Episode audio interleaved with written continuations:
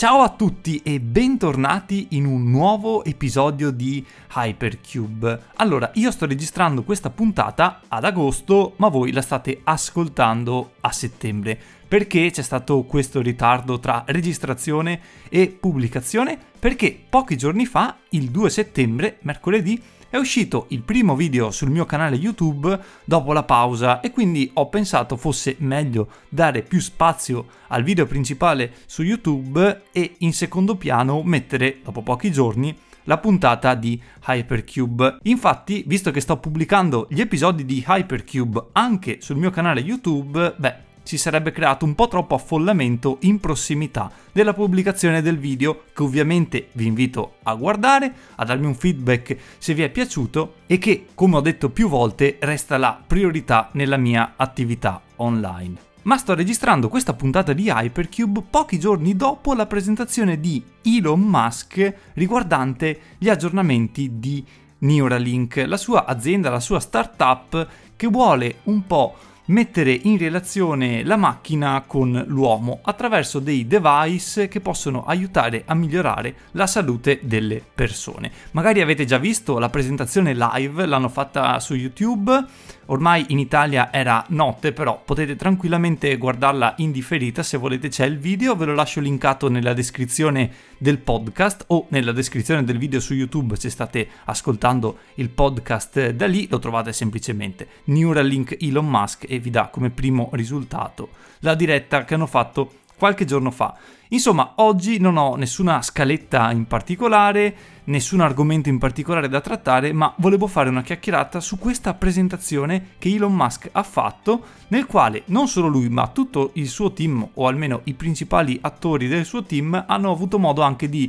rispondere alle domande provenienti dal pubblico tramite Twitter. Magari molti di voi avevano già sentito parlare o conoscevano Neuralink. Sostanzialmente si tratta di una delle start-up lanciate da Elon Musk che si vuole focalizzare sul cervello umano, cercando di migliorare le prestazioni cognitive di noi esseri umani attraverso algoritmi, attraverso device che vengono impiantati direttamente nella nostra testa. Detto così suona un pochettino pericoloso, un pochettino strano, però in realtà quello che Neuralink vuole fare è aumentare, migliorare la capacità cognitiva di un uomo per andare ad attaccare malattie, cercare di prevenire problemi come cecità, sordità, problemi di salute gravi attraverso dei device piccoli, indiscreti, che però monitorano 24 ore al giorno, 7 giorni su 7 l'attività cerebrale dell'essere umano e quindi possono aiutare a predire alcuni sviluppi sfortunati nella nostra salute Neuralink, essendo un'azienda molto giovane, si pone come obiettivo inizialmente quello di riuscire a realizzare e ad impiantare su un essere umano il cosiddetto Link. È un piccolo device di forma circolare, grande più o meno quanto una moneta, che viene impiantato nel nostro cervello, quindi si fa un piccolo buchetto sul cranio, si innesta questo cilindretto metallico che ha dei link, dei collegamenti che poi vanno ad attaccarsi e a comunicare con i nostri neuroni, in sostanza con il nostro cervello e tramite questo link è possibile comunicare ed è possibile avere dei dati come se fosse un Fitbit, lo dice lo stesso Musk, avere dei dati della nostra salute, quindi ben oltre la registrazione del battito cardiaco come fa magari il nostro smartwatch, ma avere proprio uno screen dell'attività cerebrale all'interno della nostra testa. E Elon Musk chiaramente e il suo team si pone degli obiettivi graduali, è impossibile impensare dire ok lo realizziamo subito sull'essere umano e insomma vediamo come va, ma chiaramente la fase di prototipazione deve andare per gradi e bisogna cominciare dagli animali, sulla sperimentazione animale. E infatti il topic principale di quella serata, di quella presentazione live di Musk, era proprio orientato su degli animali, dei maiali, dei porcellini in questo caso. In sostanza, quello che Musk si prefissa come obiettivo è quello di riuscire a sviluppare il device che è già ad un buono stato di avanzamento, di riuscire ad impiantarlo nel paziente, in questo caso un maiale, ma poi ovviamente saremo noi esseri umani, tramite un'operazione fatta da un robot completamente perché è un'operazione come potete immaginare molto molto delicata, i link più di mille sono piccolissimi e devono essere attaccati con precisione quindi non può essere fatto da un essere umano, da una mano. E Ecco, riuscire ad eseguire questa operazione in meno di un'ora, in modo che il paziente possa andare in ospedale la mattina e uscire tranquillamente il pomeriggio,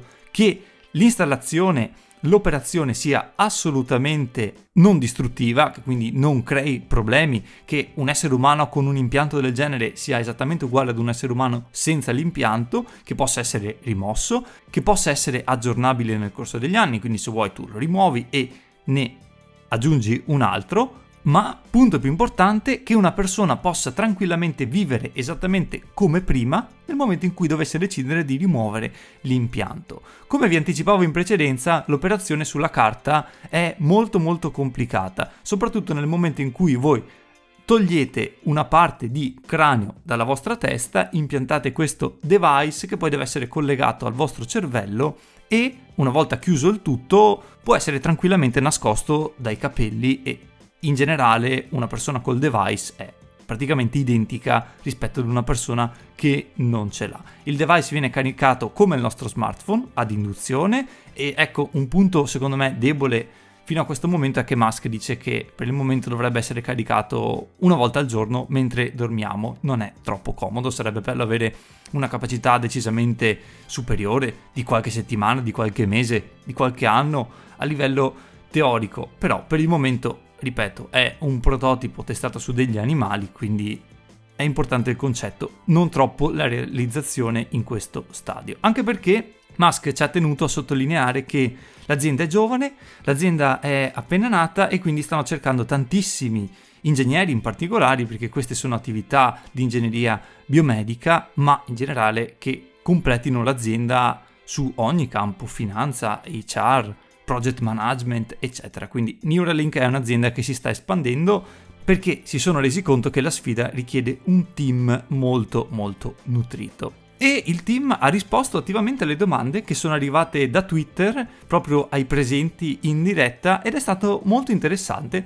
perché a livello teorico, ripeto, sto usando molte volte questa parola in questo episodio di Hypercube perché tutto questo per adesso è a livello teorico, a livello pratico su alcuni animali, ma dobbiamo continuare a trattarlo come un argomento teorico, perché poi la sperimentazione umana è tutta un'altra cosa. Il cervello umano è ben più complesso di quello di un maiale e ovviamente la salute umana ha un'altra importanza rispetto a quella di un maiale. Bene, a livello teorico, Musk, ad esempio, ad una domanda abbastanza simpatica, che diceva tipo sarà possibile sbloccare la mia Tesla tramite quell'impianto, quindi semplicemente pensando di sbloccare la Tesla, visto che il link è collegato al mio cervello, sarà possibile farlo e Musk ovviamente, essendo il CEO anche di Tesla, il presidente ha detto, beh, chiaramente sarà possibile chiamare e sbloccare la Tesla eh, tramite il link. E questo apre ad un mondo che, battute a parte, eh, riserva, riserverà grandi soddisfazioni alla comunità scientifica perché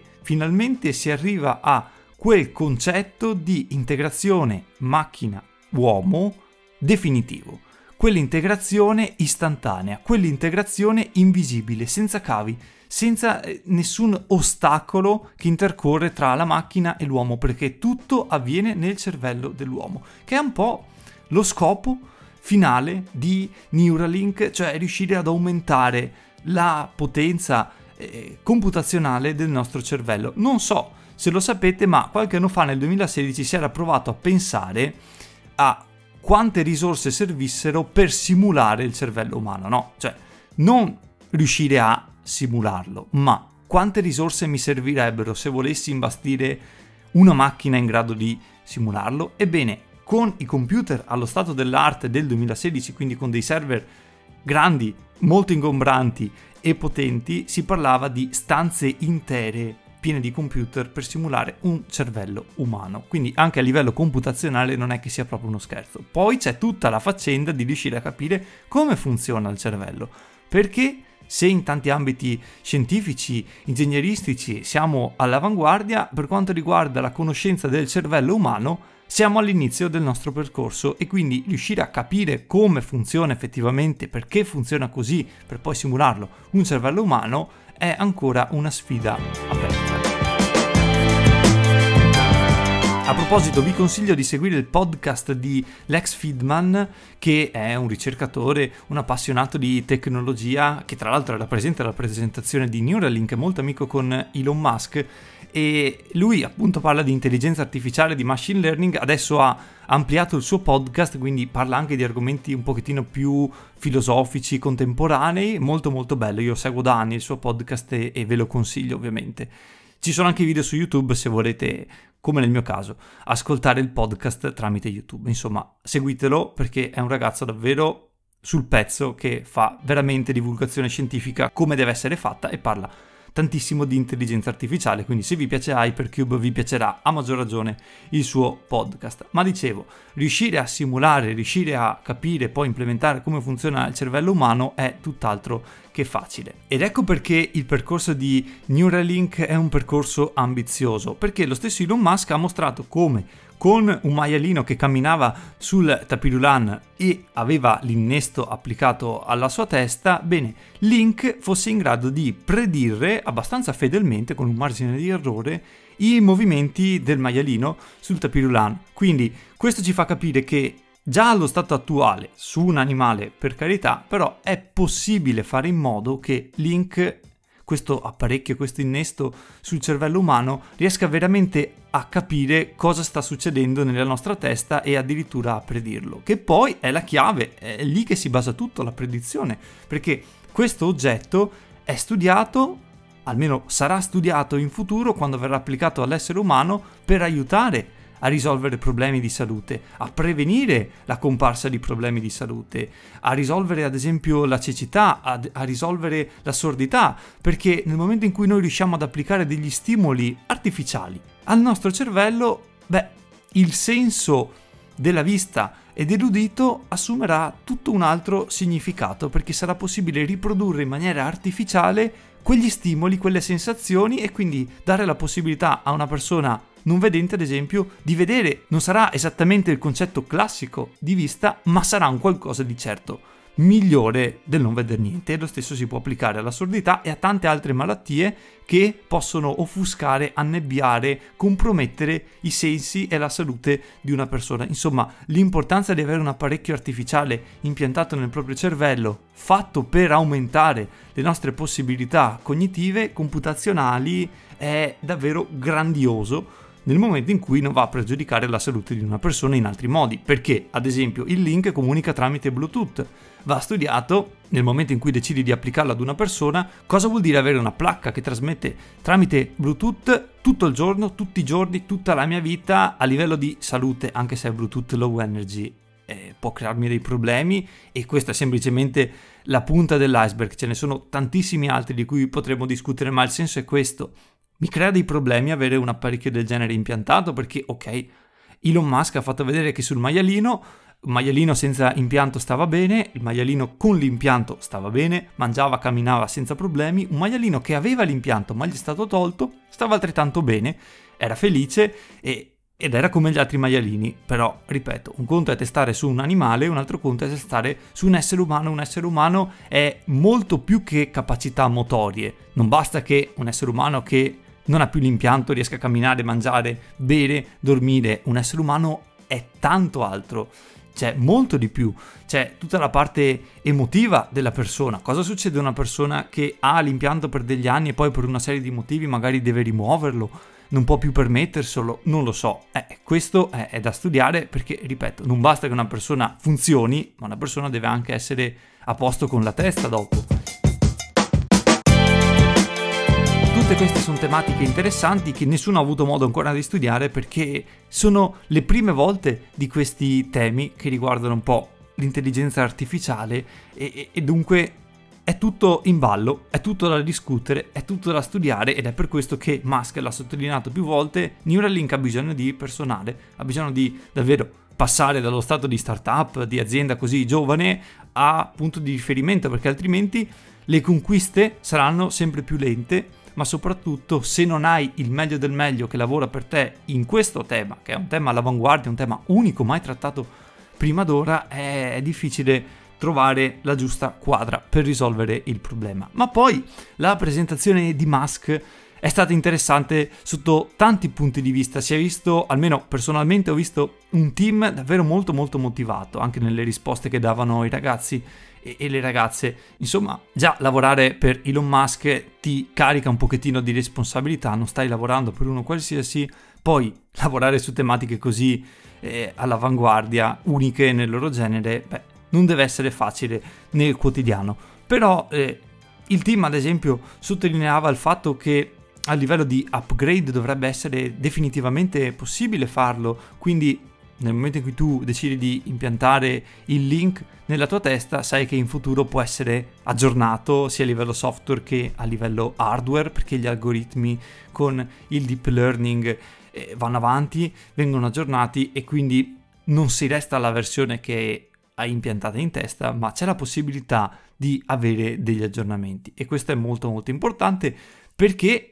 almeno personalmente ritengo che il futuro di un device del genere sia molto meno invasivo di quello che già è. Perché sì, l'operazione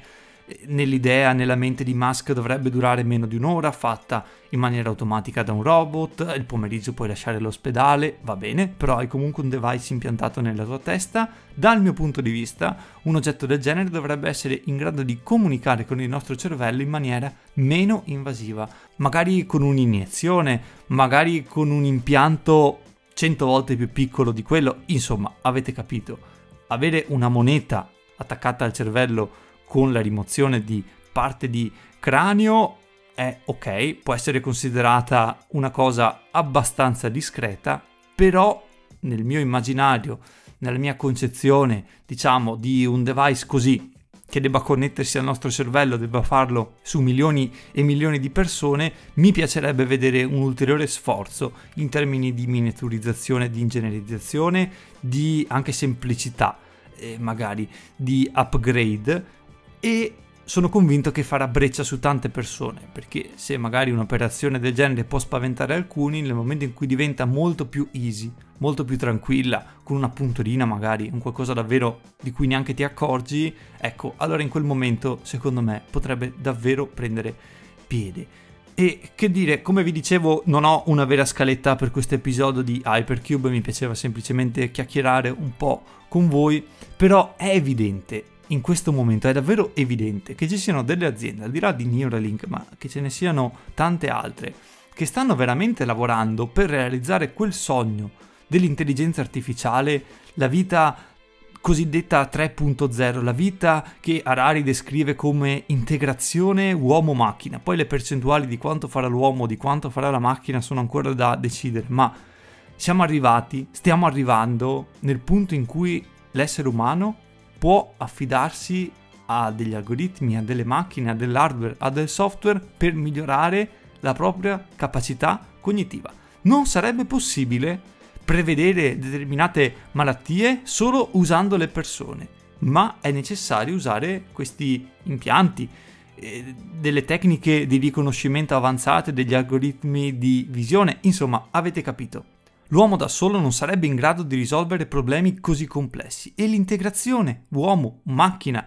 anche in una maniera così unica, diversa dal solito, con un impianto addirittura sulla nostra testa, sembra essere quello che può fare la differenza in futuro. Perché avere davvero la possibilità di amplificare la nostra capacità e, e, di riuscire a prevenire problemi di salute che non sarebbe possibile prevenire in altro modo, a meno che uno non stia attaccato alle macchine 24 ore su 24 per monitorarsi, beh, fa riflettere ed è sicuramente una cosa che non vedo l'ora di vedere progredire. Davvero, spero che i test animali vadano bene e che si possa cominciare a pensare anche al futuro dell'uomo in questo senso con dei device fatti su misura per noi che possono piano piano aiutare a risolvere tante tante malattie. I vaccini nel secolo scorso hanno aiutato tantissimo al porre fine alla diffusione di tantissime malattie e adesso sembra che siamo arrivati alla fase successiva,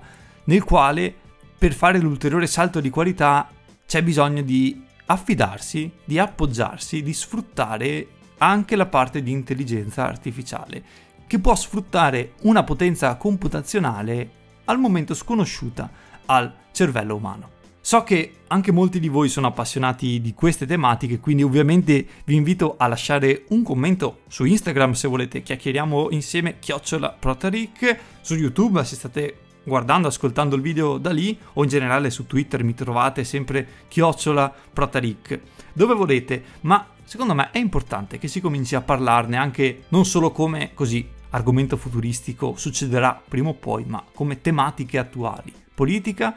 cultura generale e c'è anche la parte di intelligenza artificiale che piano piano sta prendendo sempre più importanza e quindi a me piace condividere con voi queste mie riflessioni. La prossima puntata di Hypercube arriverà come promesso il mese prossimo, cerchiamo di tenere uno scheduling di una puntata al mese e se ci sono novità insomma ve lo faccio sapere, ecco perché è importante eh, seguirmi, restare in contatto con me sui social perché tramite il podcast non ho modo di avvisarvi, tramite Instagram e Twitter sì. Quindi grazie per aver ascoltato questo episodio di Hypercube, noi ci vediamo alla prossima, se volete ci vediamo su YouTube, grazie a tutti, ciao!